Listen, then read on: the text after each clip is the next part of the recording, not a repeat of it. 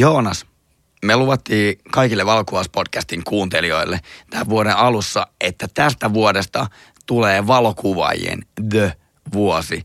Että tehdään itsestämme ja toisista valokuvaajista parempia valokuvaajia. Onnistuttiinko me siinä?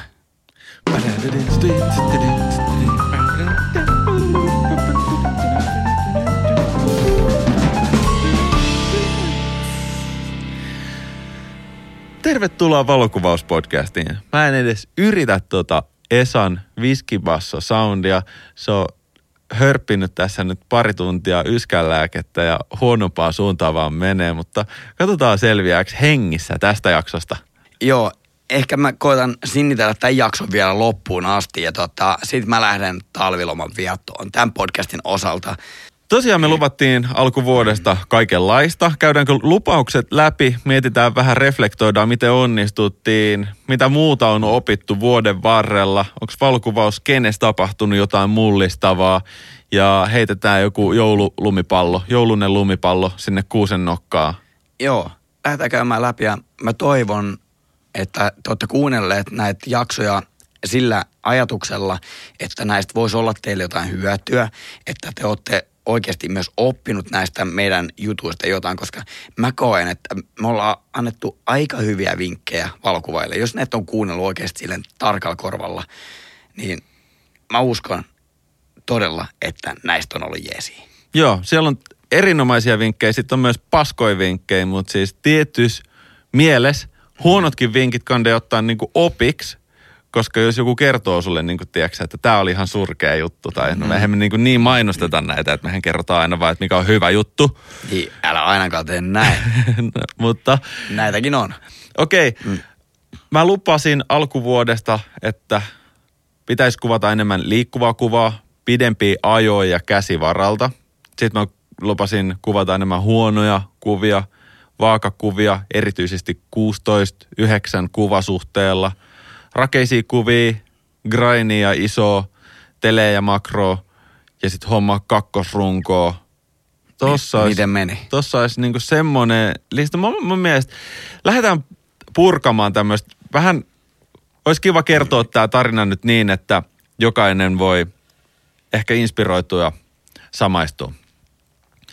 Siirtyminen stillikuvauksesta videokuvaamiseen on yllättävän suuri psykologinen sellainen muutos, koska se ei pelkästään riitä, että vaihtaa kameran asetuksen sinne videopuolelle, sillä videoissa harvemmin pärjätään yhdellä klipillä ja harvemmin tehdään vaan semmoista niinku kolmialan varasta kuvattua videoa, missä mikään ei esimerkiksi liiku. Sitten kun puhutaan tämmöisistä pidemmistä ajoista, mitä mä oon nyt sitten tehnyt tänä vuonna ihan oikeasti, en tiedä montako sataa tai tuhatta erilaisia mainostuotantoprogiksi ja Finnairille kuvannut kohteita ulkomailla. Niistä tehdään aika paljon käsivaralla, nimenomaan videoajoi. Ja kun lähdetään tekemään videota siltä olettamukselta, että tässä samassa setupissa on tehty stilli, niin siitä työmaasta ei tosiaan tule kaksinkertainen – se työmaa on kolmin tai nelinkertainen. Koska jos se videoajo, se liikkuu johonkin suuntaan, niin sinnehän niin kuin pitää niitä pieniä asioita huomioida ihan todella tarkkana ja pitää huomioida valon suuntaa, pitää huomioida mallin liikkeen suuntaa, pitää huomioida myös semmoisia niin kuin asioita, jotka stillimaailmassa voi korjata jälkikäteen helpompi, kuten roskien poistaminen. Videosta on tosi, tosi työlästä, ellei jopa mahdotonta lähteä poistelemaan jotain minigrippusseja jostain niin kuin kadulta, jos sulla on liikkuva ajo. Tässä on haaste ollut, että miten opitaan hyväksi videokuvaajaksi tillipohjalta, mutta voisin sanoa, että paljon parantamisen varaa. Mä aion jatkaa täältä samaa haastetta vuoteen 2024. Sanoisin, että miten se tapahtuu, niin tämmöinen joku kevyempi käsirigi on pakko ottaa messiin ja ehkä pitää myös vaihtaa vielä linssiä. Todennäköisesti pitää oppia myös kuvaamaan vähän nopeammasta liikkeestä. Että se, missä mä tavallisesti kuvaan videota askelten kanssa niin kuin kävellessä tai hyvin niin kuin hienovaraisesti yläkropalla liikkuessa, niin mä oon ymmärtänyt, että siinä videossa voisi olla paljon enemmän arvoa, jos olisi vaikka istunut pyörän tarakalla ja olisi saanut niin kuin selkeästi rohkeampia, pitkiä, liikkuvia ajoja. Mä olen joskus kuvattu muuten tämmöinen pyörän tarakalla videoajo. Se oli aika pitkä otto muuten. Joo, mä muistan, se oli viime vuonna, kun me oltiin kuvaamassa Hangossa tuotantoa. Me mentiin käytännössä niin kuin puoli korttelia. Me kuljettiin yksi kadun pätkä, käännyttiin risteyksestä oikealle ja jatkettiin vielä siitä pidemmälle. Joo. Ja tämä oli polkupyörän tarkalla kuvattu. Joo. No niin, sitten huonoja kuvia, niitä piti ottaa tänä vuonna enemmän. No Mä en- epäonnistuitko vai onnistuitko? Mä en loppujen lopuksi kauhean hyvin onnistunut, johtuu ehkä siitä, että kuvaaminen jäi aika vähälle, ehkä verrattain vähälle. Sanotaan, että olisi vieläkin vähän semmoinen pieni morkkis, että miten vähän niitä kuvausjuttuja on tullut järjestettyä. Ja siinähän nyt tuli niin kuin sanottua se taikasana, että kun mitään ei tavallaan saa tehtyä yksin jossain poterossa kannelmäessä, niin kyllä joka kerta, kun on lähtenyt sieltä johonkin tuotantoon tai organisoidulle, niin kuin, että nyt lähtee tekemään tuota Instagram-tuotantoa tai jotain mainostuotantoa tai taidetuotantoa, niin heti tulee hyviä fiiliksi, hyviä kiksejä ja paljon matskua. Öö, ystäväni Teppo Haapoja tässä kävi sauno, saunottamassa mua ja opetti hänen tyylinsä tehdä näitä tuotantoja, joskin hän tekee paljon enemmän vielä yksin, mutta hän oikeasti käsikirjoittaa tosi tarkkaa ja rauhassa, miettii kaikki mahdolliset aiheet ja pistää ne niin kuin bulleteiksi itselleen noteseihin tai minne tahansa ja sitten kun kerran lähtee, niin sitten se niin kuin väen väkisin puskee siellä paikan päällä ne kaikki ideat talteen, mikä on järkevää, koska se on ymmärtänyt, että ei sinne palata. Ei, eikä, etkä sä saa makuhuoneessa mahdollisuutta tehdä jotain tiettyä kikkaa enää, koska sä oot tullut kotiin. No niin, huonojen kuvien osalta jäi vähän ehkä laimeeksi. Sen sijasta mä oon tänä vuonna kuvannut kaksi kertaa mun elämäni hienoimman kuvan, stillikuvan. Mitkä ne on?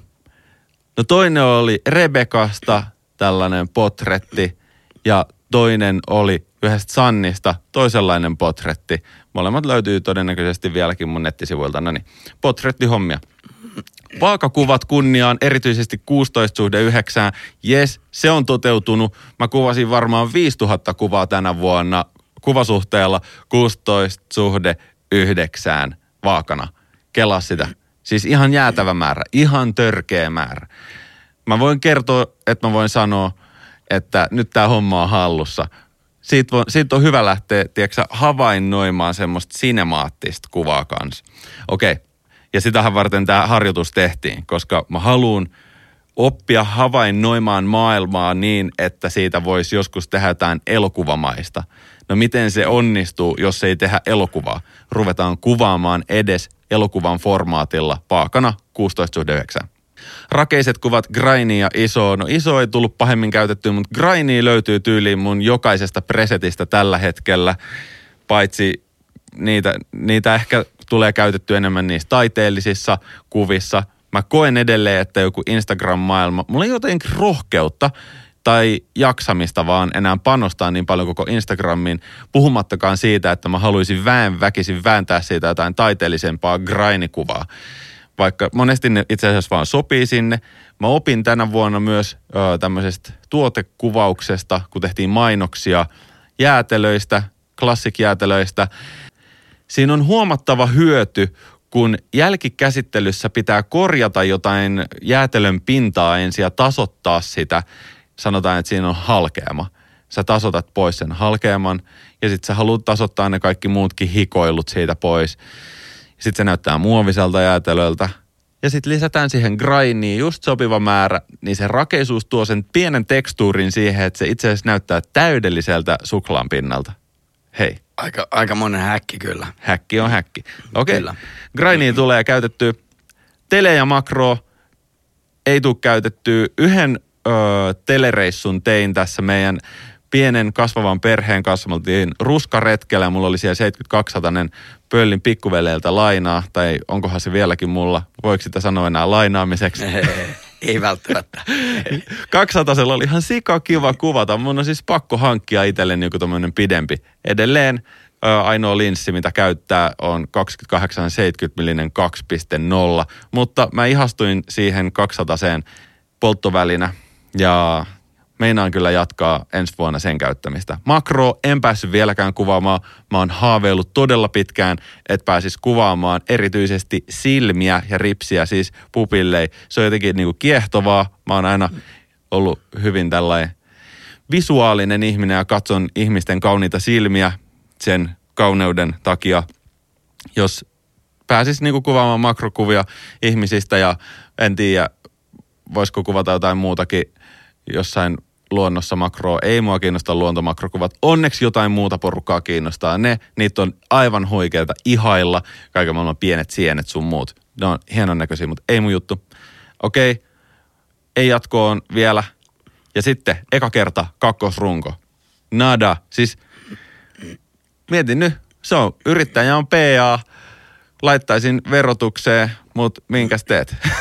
minkäs teet, kun jo fyrkka ostaa, niin tota, ei pysty, ei pysty hankkimaan. Näin, tämä oli mun reflektointi. Okei, siinä oli aika kattavasti luottu kaikkea. Sosiaaliset paineet luotu, ne on ääneen sanottu, osa niistä toteutu, osa ei. Mun mielestä aika, aika hyviä juttuja ja etenkin niin tuohon sinne puolelle tuo 16-9 kuvasuhteella kuvaaminen, sä oot tehnyt sitä aika paljon.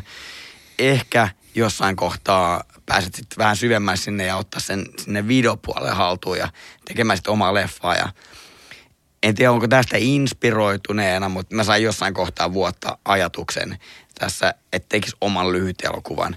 Et tota, mä seuraan sun jalanjälkeä tosi jossain kohtaa, katsotaan mihin toi johtaa, mutta tota, sä sanoit mulle, että Esa – mä kiellän sua tekemästä lyhytelokuvaa. Sulla on ihan riittävästi muutenkin tekemistä. Ekaksi hoidat sen rahoituksen kuntoon siihen ja sitten lähdet vasta tekemään tota. Saattaa olla, että mä oon sanonut monille muillekin tänä vuonna, että nyt ensin fyrkkahommat kuntoon mm. ja sitten niitä passion projekteja, eikö? Kyllä, just näin. Tota, mun omat lupaukset taisi olla aika pitkälti siinä, että tehdään asioita fiksummin. Ei tehdä enää enempää, koska mä sain viime vuonna loppuvuodesta perheen lisäystä, niin aika on ollut kortilla. Mun ei tarvi todistella kellekään, ettenkö mä jaksaisi tehdä päiväduunia ja podcastia ja tässä tapauksessa kahta podcastia, koska me tosiaan startattiin sun kanssa Fajat podcast Ylellä tuossa tänä syksynä. Jos ette ole vielä käynyt kuuntelemassa ja olette kiinnostunut perheelämästä, niin vahva suositus sinne. Meillä on Joonaksen kanssa hyviä juttuja, todella kovia vieraita ja erilaista kuunneltavaa ja jos tykkää kuunnella vaan meidän juttuja, sama hy- hyvä dynamiikka meidän välillä jatkuu myös siinä podcastissa. Niin mä koen, että mun ei tarvi todistaa kellekään sitä, että etteikö mä jaksaisi tehdä paljon duunia. Se, se, se ei ole siitä kiinni, vaan se on, että mä en halua tehdä, vaan mä haluan käyttää mun ajan enemmän kotona olemiseen, koska mä en halua olla se vanhempi, joka viettää kaiken ajan duunissa. Joo, tässähän voi ajatella niinkin päin, että mikäli on ennen yrittäjänä tehnyt duunia paljon tai ollut palkkatöissä, niin mitä jos lähdetään arvottamaan vapaa-aikaa? Jos kaikesta sun elämän ajasta tehdään jonkun arvosta ja töissä käymisen arvo on just niin se, että sä ansaitset 50, mutta vastaavasti sunhan pitää leikkisti ajatella, että silloin kun sä oot sun perheen kanssa, niin tämä on vähintäänkin vaikka 60 arvosta. Tavallaan sä kun näet sen sun silmissä, sä visualisoit sen oman ajan arvottamisen, joka laittaa asioita nopeasti perspektiiviin. Että no joo, sitten tullaan siihen, että hei, yhtäkkiä tiedätkö, passion projekti voi olla arvokkaampi kuin se, että tekisi vaan duunei. Se, että on perheen kanssa on arvokkaampaa kuin että puskee niskalimassa duunei tai sitten voi olla, että siis duunien tekeminen on arvokkaampaa kuin vaikka juhliminen, tai juhliminen voi olla arvokkaampaa kuin duunin tekeminen. I don't know. Paljonko sä, heitä, heitä tämmönen ball round, paljon sun vapaa-aika maksaa? Tuo on tosi hyvä kysymys. Ja nyt kun sanoit ton, niin mä jotenkin arvottaisin sen tavallaan jollain muulla kuin rahalla. Ei, nyt ei saa. Tää oli, nyt on diplomi-insinöörin haaste. Ei, ei, ei. Mä, Ching, ching. Kassakone rupeaa kilisee. Ching, ching. Esa, eipä, heitä mulle yksi numero. tää, tää on vähän niin kuin se ää, Visan tai Mastercardin mainos, priceless. Mä en ole ostettavissa. Mut Just tavallaan tasapainottelu sen suhteen, että sulla on duuni, millä, mistä sä saat rahaa. Se on jonkun arvosta. Ne on suht konkreettista, vaikka raha, se nyt perustuu ykkösiin ja nolliin tällä hetkellä. Niin mm, sä tarvit sitä rahaa, että sä saat laskut maksettua, mutta sä tarvit myös sitä jotain henkistä pääomaa, mitä sä saat siinä. On se sitten ö, dronella lentely tai lapsen kanssa leikkiminen tai tietokoneella pelaaminen tai jos sä näet jotain sun hyvää ystävää, käyt ravintolassa syömästä tai miten ikinä se onkaan, miten, että et, et kaikki ei pyöri vaan rahan ympärillä, vaan on, että ehkä sille rahallekin voisi laskea jonkunnäköisen sellaisen niin kuin, ää, vertailukelpoisen arvon siihen henkisen pääoman arvoon. Mut, Niin, no nyt tämä kulminoituu siihen ongelmaan, että miten näitä vertaillaan toistensa kanssa, jos sä et niinku arvota niitä samoilla asioilla. Et totta kai sä voit arvottaa työssä käymistä esimerkiksi ansaittuina lomapäivinä tai ansaittuina viikonloppuina. Se, että sä käyt kymmenen päivää töissä, sillä sä ansaitset itsellesi neljä vapaa-päivää. No, nyt sä voit miettiä, että paljonko sä ansaitset jotain vapaata sillä, että sä oot sun perheen kanssa. Voisin kuvitella, että sitä on vaikea lähteä keksimään mitään muuta toimivaa vertailua kuin tämä raha on aika helppo. Siksi ne olisi niinku, tää oli, että jos mun duuni maksaa 100 euroa tunti, tää on nyt tällainen, meikä heittää jonkun, olisiko hyvä? Joo. Konsultin palkka, Joo, no niin. joo, joo. Niin kyllä mä sanoisin, että mun vapaa-aika on slightly vähän kalliimpaa. Vapaa-aika olisi ehkä 160 tunti. Mm. Silleen, että mä niin kuin selkeästi enemmän, puolitoista kertaa enemmän arvotan sitä vapaa-aikaa duunin ulkopuolella. Tarkoittaa sitä, että sitten kun elää omien arvojensa mukaisesti, niin pyrkii myös optimoimaan sitä va- vapaa-aikaa niin paljon, koska se tuottaa sulle enemmän arvoa. nyt kun sanot sen noin, niin kyllä mäkin ajattelen sen niin, että se oma vapaa-aika, totta kai. Ju- ju- juurikin se, mihin aiemmin viittasin, se, että ei mun tarvitse tehdä niin paljon enää. Että ei mun tarvitse todistaa kellekään, koska se, mistä mä nautin, on se oma vapaa-aika ja oman lapsen kasvamisen seuraaminen, että hän oppii uusia asioita. Ja Kyllä. Yksi niistä asioista, mitä mä lupasin tälle vuodelle itselleni ja Valkuvauspodcastin kuuntelijoille ja tietysti omalle perheelle, niin se, se, että mä valokuvaan ja dokumentoin sitä mm, meidän arkea.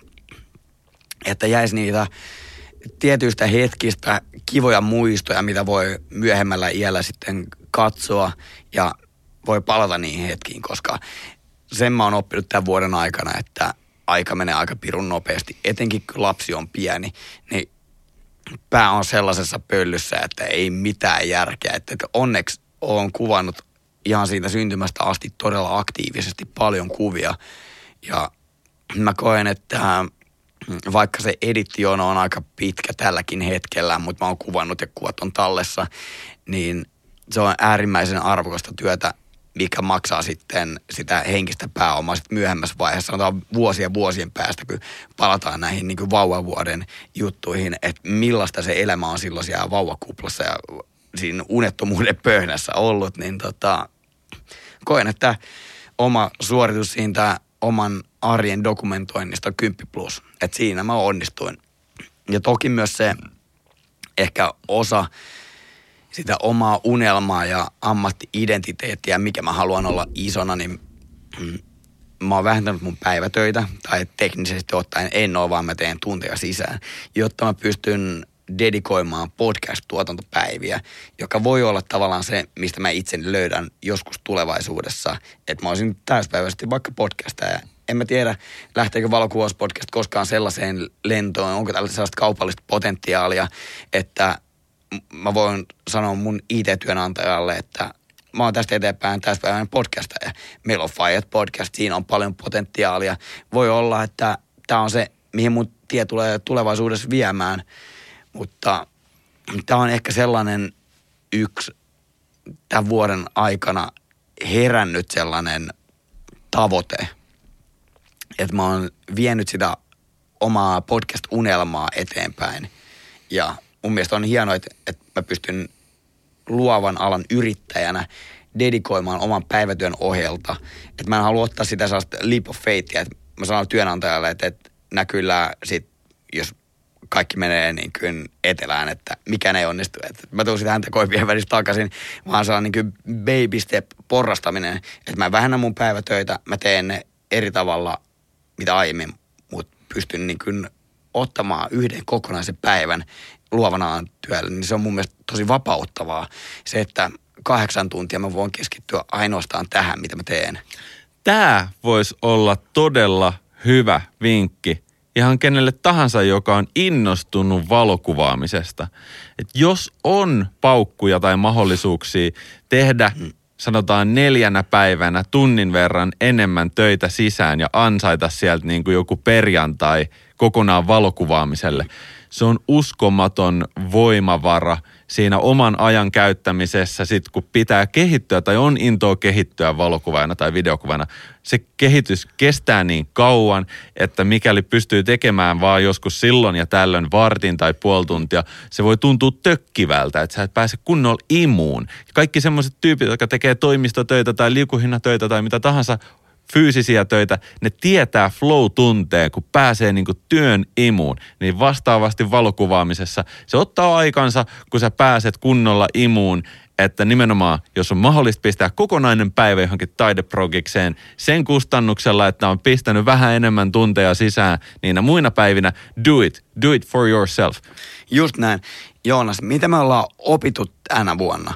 Mä annan sulle hetken aikaa miettiä, että mitä sä oot oppinut valokuvauksesta tänä vuonna. Ja siis Joo. nimenomaan valokuvauksesta. Joo. Mä koen, että valokuvaajana, kun mä oon kuvannut todella paljon sitä vauva-arkea ja omaa lasta, niin oppinut tavallaan käyttämään sitä etualaa jotenkin niin kuin arkisessakin ympäristössä, että, että jonkun vauvan lelun läpikuvaaminen, sohvan nurkan läpikuvaaminen, on se sitten ruokapöydässä joku vesilasi, mitä mä oon käyttänyt siinä, niin mä koen, että ne sommitelmat, mitä mä oon tämän vuoden aikana oppinut tekemään, niin kyllä hyvinkin askeettisessa miljöössä, niin siinä ollaan otettu askel eteenpäin.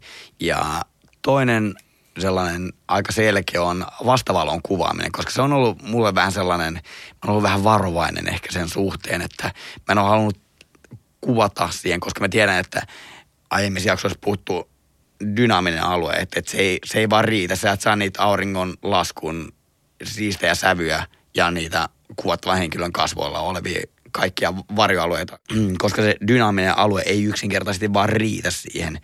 Niin tavallaan rohkeasti kuvannut vastavaloa ja testannut, että, että mihin se riittää ja mikä siinä kuvassa on oleellista. Eli valotetaan se kuva sen keskeisimmän asian mukaan. Eli jos kuvataan henkilöä vastavaloon, niin silloin se on se vastavalio. Ja me järjestettiin tänä vuonna nuorten valokuvaajien kanssa myös tällainen kesän workshop tai tällainen niin kuin, piknik-tapahtuma, missä jaettiin pizzaa tonne Mustikkamaan rannalle ja tota, minglailtiin siellä tota, muiden valokuvaajien kanssa ja pidettiin tästä aiheesta myös workshopia. Täytyy sanoa, että tällään kun niputetaan tätä vuotta 2023 yhteen, niin kyllä nämä niin kuin muiden valokuvaajien kohtaamiset tämän korona-ajan jälkeen tuntuu edelleen niin kuin hyvinkin mieltä lämmittävämmältä, lämmittävämmältä, lämmittävältä. Mä oon aiemminkin sanonut, että, valokuvaamisessa niin kuin ehkä se paras puoli itselle, tai se oma suosikki, mistä mä saan kaikkein eniten irti, on se sosiaalinen puoli. Niin toivon, että me pystytään jatkossakin järjestämään tällaisia niin kuin yhteisiä tapahtumia. On ne sitten workshoppeja tai tosi hengailupäiviä, niin aika näyttää. Mutta mä oikeasti opin tänä vuonna. Et aika näyttää. Että tota, maailmassa on paljon valokuvaukseen liittyvää, mikä on mulle mennyt vähän ohi ja yli, sivulta, alta, päältä. Erityisesti tekoälyyn liittyen, vaikkei tekoäly mitään valokuvia itse ota. Se on nyt täällä, se on täällä jäädäkseen. Se on tullut ryminällä tänä vuonna. Mä katoin tässä just, että mitä itse olen kokeillut, niin muun muassa Open AIin, Dalle, Midjourneyta Discordissa, uh, Dream Studio, Stability AIilta, Adobe Photoshopin tätä Fireflyta.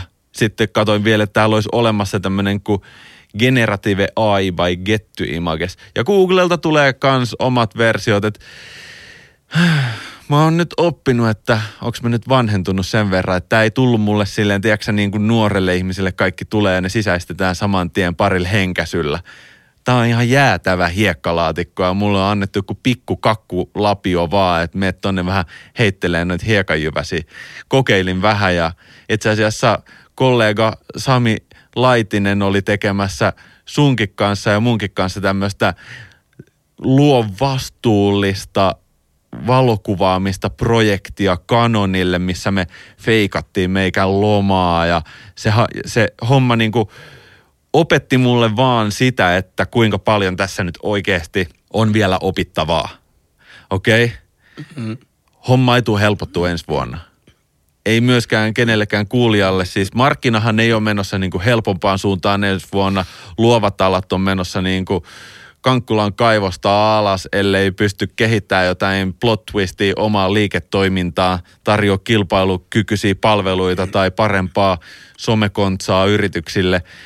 Niin kuin valokuvien hinnat todennäköisesti vaan koko ajan tippumassa ja tippumassa, koska AI, sille en mä nyt sano, että niitä vielä on korvattu, mutta se voi yhtä hyvin olla puolen vuoden päästä, että ketään kiinnosta mikään valokuvaajan tilaaminen kuin tuommoinen uh, Midjourneykin maksaa vaan parikymppiä kuussa.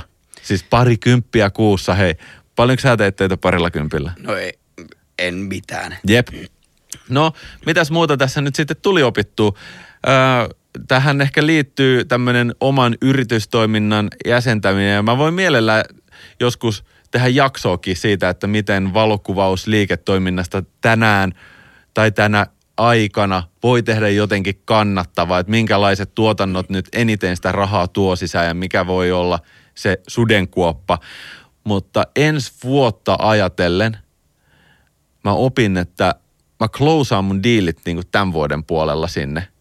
Mä oon pelannut nyt niin taktisesti, että tällainen kotifaijailu on mahdollista ja yhtä lailla on innostunut tuosta niin muksun dokumentoinnista ja perheelämän dokumentoinnista. Tosi mä tarvii assarin siihen, koska kuka ottaa meitsistä kuvia, koska ei Rebe välttämättä ole niin pro kuin mitä mä aina haluaisin, että joku viiva on tuolla ja viiva on täällä tämä valotuskunnossa. No niin, mutta että jäsentää, jäsentää omaa liiketoimintaa silleen taktisesti, pelaa pelikortit pöydälle oikeassa järjestyksessä, että se toimeentulo on turvattu pitkälle tulevaisuuteen, jotta voi tehdä niitä jotain hassutteluprojekteja tietäen sen vaihtoehtoiskustannuksen valmiiksi. Että et se tavallaan antaa mahdollisuuden unelmien toteuttamiseen ilman, että vaihtoehtoiskustannukset realisoituu sun lompakossa. Se mä puhun siitä, että jos ei ole diilejä näkyvissä, mikä oli siis meikälläkin aika niin kuin iso ongelma, että ei, ensi vuosi oli vielä aika suuri kysymysmerkki. Vieläkin puuttuu pari nimikirjoitukset papereista. Mutta jos ei ole diilejä allekirjoitettu ja lähtee tuottamaan jotain, vaikka lyhyt elokuvaa sä haluat mennä tuottamaan, niin se vaihtoehtoiskustannus onkin itse asiassa se menetetty työaika, jo, jonka turvin sä olisit voinut perhettäsi elättää, eikä ehkä suinkaan pelkästään sen kyseisen projektin osalta koska tällä hetkellä, niin kuin mä sanoin, markkina on menossa erittäin kireeksi valokuvaus- ja videokuvauspuolella, niin näiden pitkien asiakassuhteiden luominen on hyvin tärkeää. Ja jos ei pääse johonkin projektiin käsiksi, mikä olisi ollut ehkä taloudellisesti just niin kukaan kuin kannattava sillä hetkellä. Voi olla, että menettää kyseisen asiakkaan vuosiksi eteenpäin, koska joku toinen ottaa sen diilin ja luo sen pitkäjänteisen asiakassuhteen sinne. Ja nyt kun näitä tekijöitä rupeaa olemaan pilvin pimein, en puhu tuhansista, vaan kohta sadoista tuhansista, niin tiedätkö, aika mielenkiintoiset ajat on edessä. Me ollaan paljon rummutettu tämän tekoälyn puolesta ja mä luin tässä Gartnerin julkaisun, joka on siis tällainen niin tavallaan ennustaa teknologiaskenen öö, tulemisia, että, että mitä tulee tapahtumaan, niin ensi vuodelle ei vielä ollut mitään suurta niin kuin, generative AIin läpimurtoa povattu, mutta tässä kohtaa. Se on tulossa vuonna 2025. Eli jos haluaa lähteä tuohon AI-gameen, niin sitä ei kannata ajatella tässä kohtaa, että se olisi mitenkään se juna mennyt vielä. Mm. Et nyt viimeisten tavallaan, jos se kiinnostaa, niin kannattaa hypätä siihen junaan mukaan. Joo. Ja Eikä se tarkoita sitä, että vaihtaa alaa, vaan lähinnä sitä, että oppii käyttämään AIta osana sitä omaa workflowta, ehkä inspiraation lähteenä, ehkä kuvien editointiin, ehkä jossain muussa, siis vaikka kirjoittamisen muodossa. Ei ole väliä, kunhan rupeaa ottaa hommista selvää. joo, ehdottomasti ne kyvykkyydet ja mahdollisuudet, että miten niitä juttuja tehdään, että kaikkea ei kannata enää tänä päivänä lähteä tekemään Photoshopilla, koska tekoäly pystyy tekemään sen toki myös Photoshopin sisällä, niin kyllä yllättävänkin helposti. Jep, sieltäkin löytyy generative AI, eli voi vaan maalata alueen ja sanoa, että hei, pistä tähän pupu. Just näin. Joonas, mä haluaisin kiittää sua tästä vuodesta. On ollut ilo ja kunnia tehdä sun kanssa tätä podcastia jälleen yhden vuoden verran enemmän. Nyt mä lähden johonkin äänihoitoon. Mä lähden, ot- mä lähden ottaa ehkä jonkun yhden viskin tai jotain. Joo. Itse voisin closeata tämän niin, että vuonna 2024 ei vielä tiedetä, mitä valokuvauspodcastille käy.